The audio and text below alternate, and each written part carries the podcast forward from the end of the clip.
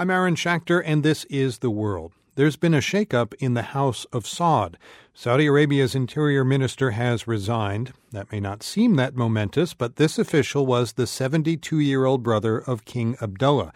His replacement is his younger nephew, Prince Mohammed bin Nayef. He's 53, young by Saudi standards. Gregory Gause III is professor of political science at the University of Vermont and specializes in Saudi Arabian affairs. Professor Gause, who is Prince Mohammed and why is his appointment controversial? He is the son of the long serving interior minister who was also crown prince, Prince Nayef, who died a number of months ago.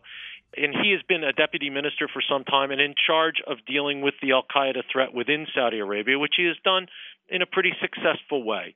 Uh, the controversial nature of this is that this kind of shunting aside of an older generation for a younger generation is an unusual thing in Saudi.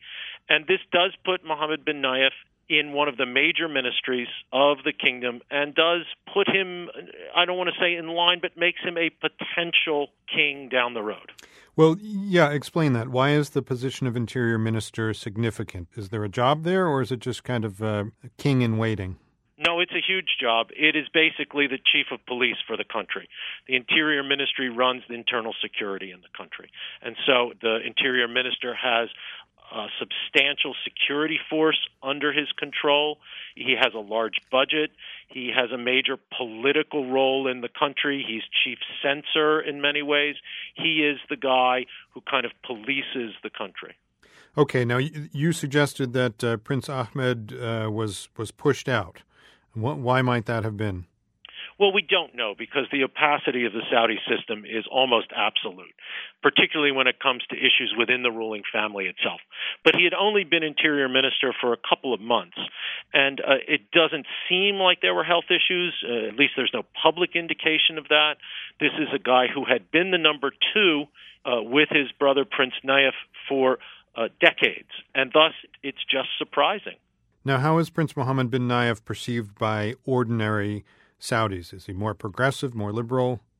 Uh, hard to say how ordinary Saudis perceive him because you know, it's it's not a country where there's a lot of freedom of speech where you can actively criticize members of the ruling family. My impression is that he has a reputation as being a pretty efficient guy. He was subject to a terrorist attack by an Al Qaeda member some years ago, uh, which he suffered a number of injuries. That I think increased his popularity among the Saudi public. Gregory Gause III is professor of political science at the University of Vermont. He specializes in uh, Saudi Arabian affairs.